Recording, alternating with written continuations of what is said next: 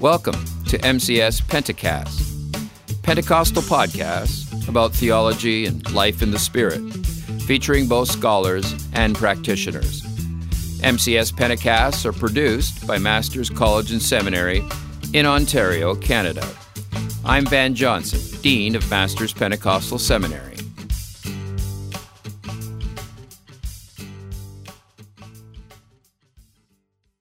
This is Peter Newman, Assistant Dean of Masters Pentecostal College.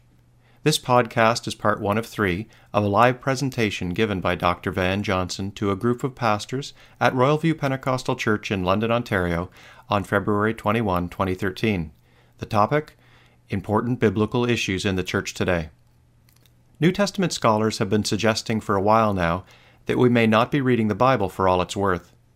Dr. Johnson looks at two methods for reading the Bible well in this Pentecast, Part 1, he addresses reading the Bible as a grand narrative. Okay, so the idea here is what are the biblical issues that are swirling about that you should know about as pastors? In other words, what have we been talking about within New Testament circles in particular while you've been busy pastoring?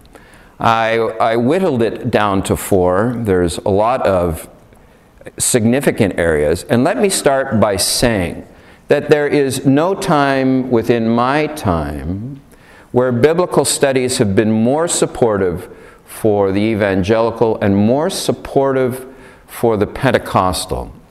Much of the early 18 and 1900s in New Testament studies was digging below the text, sort of ignoring the text and trying to figure out what was below it. So, what were the written sources that led to the written Gospels? And so the theory of Q comes up, and the debate about which Gospel was written first, so we know who Matthew and Luke use because they share this common material. So, Markan priority. And perhaps the most radical stage was in the mid 1900s, and many of you would know the name Rudolf Bultmann.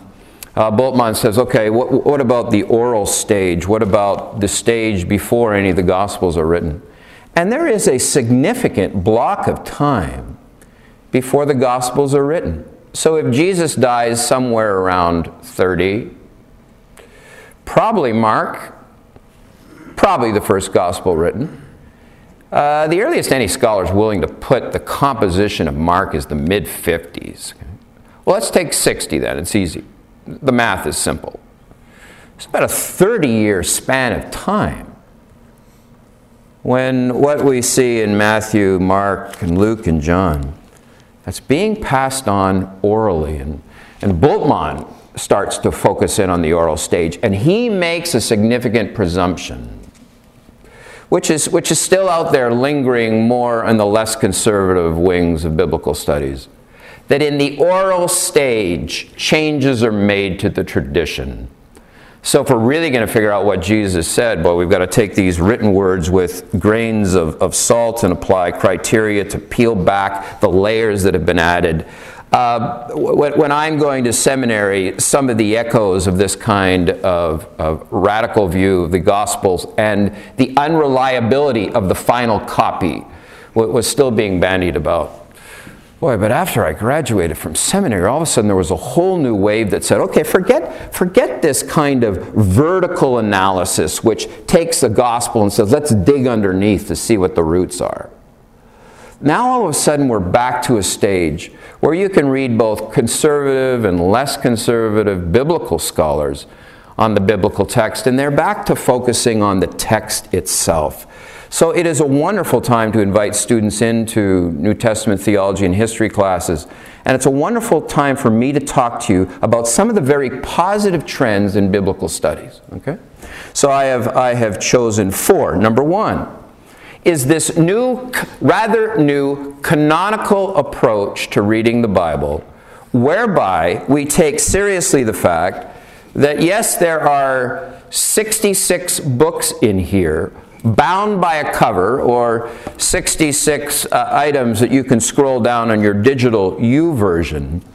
But there is a new trend now saying, what if we took seriously that this is a book whereby the entire book is greater than its parts?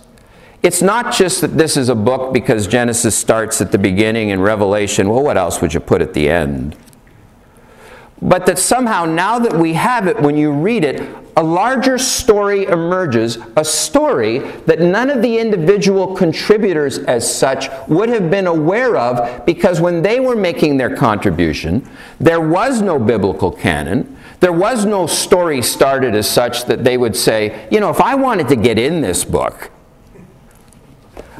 where would I make my contribution?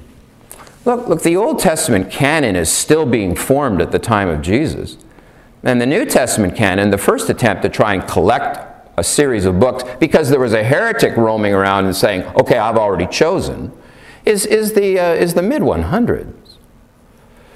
So this is a very interesting approach that says, look, these, these were authors working within their own circles, within their own settings, knowing what had been written before them, but not imagining ever this but what if we take this now as, as a grand story, as a grand, as a, as a grand narrative of what God has intended to do since things went awry in the first couple chapters? Well, this is very interesting now. So, a canonical approach, taking the canon as is and saying, now that we have it this way, let's read it this way. Yeah? So with any story, with any story, there's a beginning, there's a middle, and there's an end. The beginning, there's, there's, some, there's some statement of purpose, there's, there's some statement of how the story begins, and then the middle is something goes awry or some objective must be achieved, and then the ending is how it's all resolved. In your handout there, I've given you a, a short idea of how we can start to preach the whole biblical text as this grand narrative of God's work to restore what was lost in the garden. So the beginning is clear. In the beginning, God creates, God creates perfection. And by chapter 3, something has gone horribly wrong. That, that intimacy with God, which is what Adam and Eve knew. So that when God comes walking in the cool of the day to look for them, it's, it's not the fact that God is walking in their midst that is making them nervous, that they want to hide. It's, it's, it's sin. Here you have this glorious picture of creation whereby it is perfection, there is no barrier between God and man and, and woman intimacy. Well, you, you, you know where this story goes. They're banished from the garden because of their sin, because of their rebellion. And the simplest way to describe what the Bible story is as a whole is that the Bible records God's, God's work to restore what had been lost in the garden. Right? And so the middle of the story then involves him choosing a people, starting with Abraham, calling Abraham. Uh, within this new emphasis now on seeing the grand narrative of the Bible as one great mission of God, uh, one text in particular is seen as a launching point, and that's Genesis 12.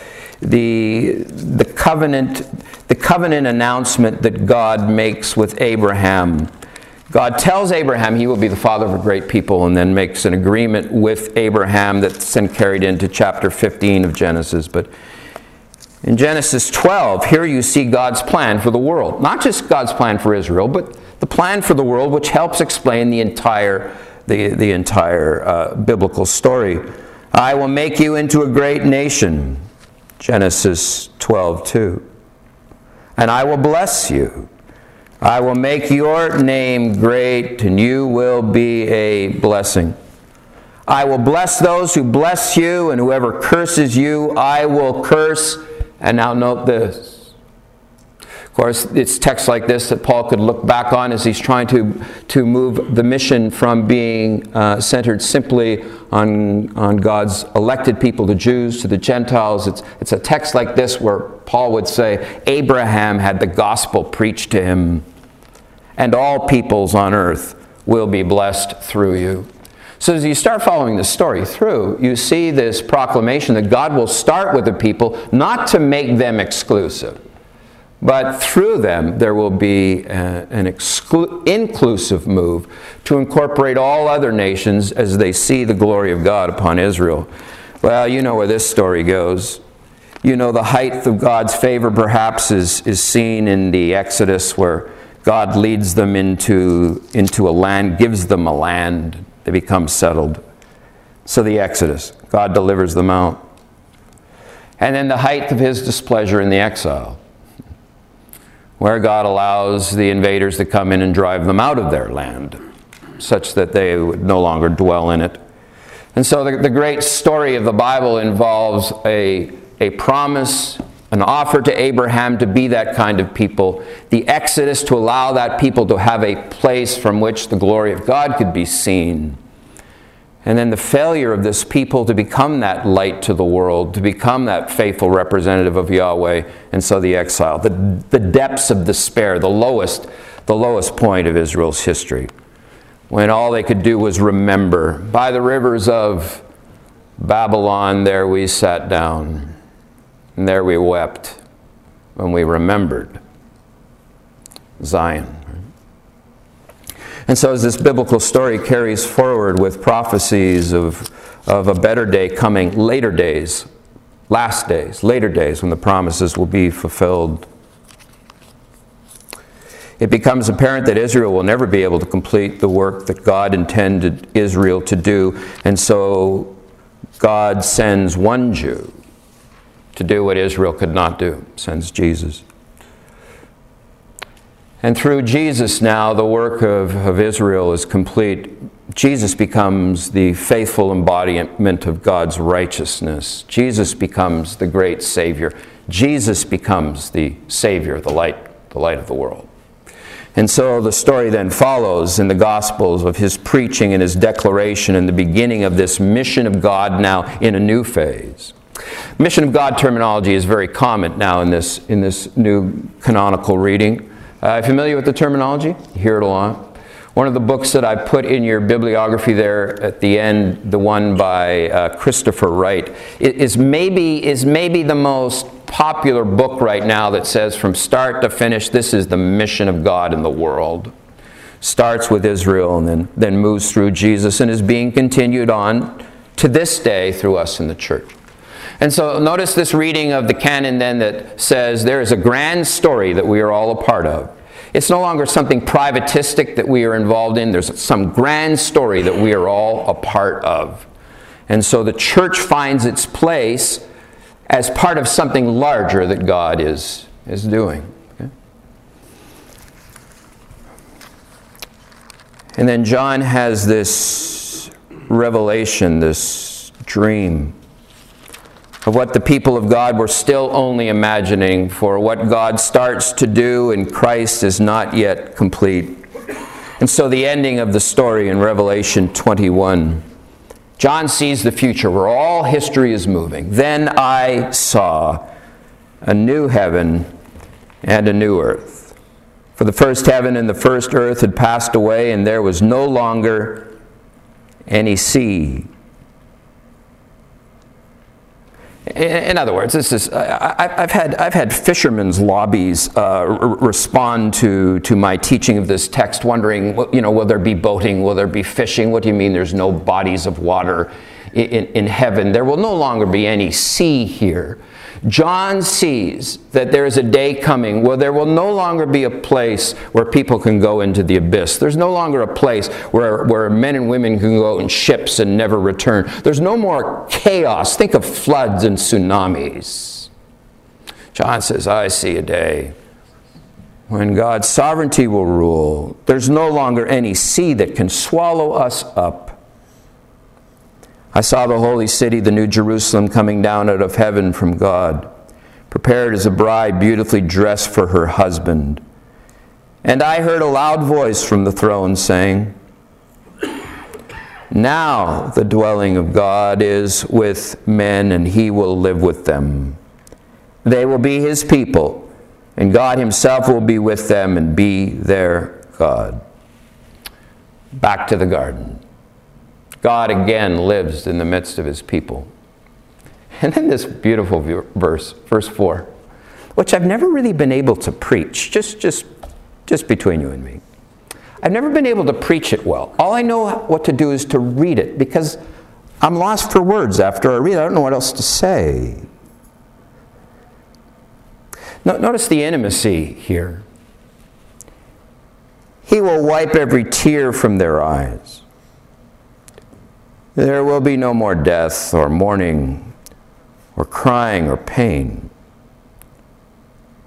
For the old order of things has passed away. I never know what to say when I'm preaching this. So, in good Pentecostal fashion, I just say the same thing again, a, little louder, as if that now explains it. Right? he will wipe every tear from their eyes. There will be no more death or mourning or crying or pain. For the old order of things has passed away. And if the Spirit is really moving, and the Spirit's not moving here, so I won't read it anymore, but, but, but in church with real people who love the Word, if the Spirit's moving, I read it a third time, or maybe I get them to read it with me. This wonderful vision that someday what was lost in the garden is restored, and God now lives amongst us, so that everything that we associate with God's distance is now removed.